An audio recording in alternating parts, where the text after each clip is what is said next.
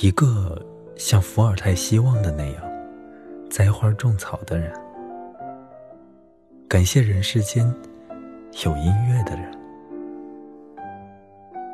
欣喜的发现了一个词语的来源的人，在城南的一家咖啡馆里默默下棋的两个职员，在思索用色和造型的陶工。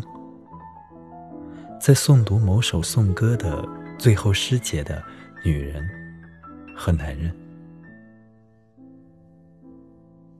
抚摸睡着了的动物的人，为别人或者愿意为别人对自己的伤害辩解的人，感谢人世间出了个斯蒂文森的人。宁愿别人有理的人，所有这些人，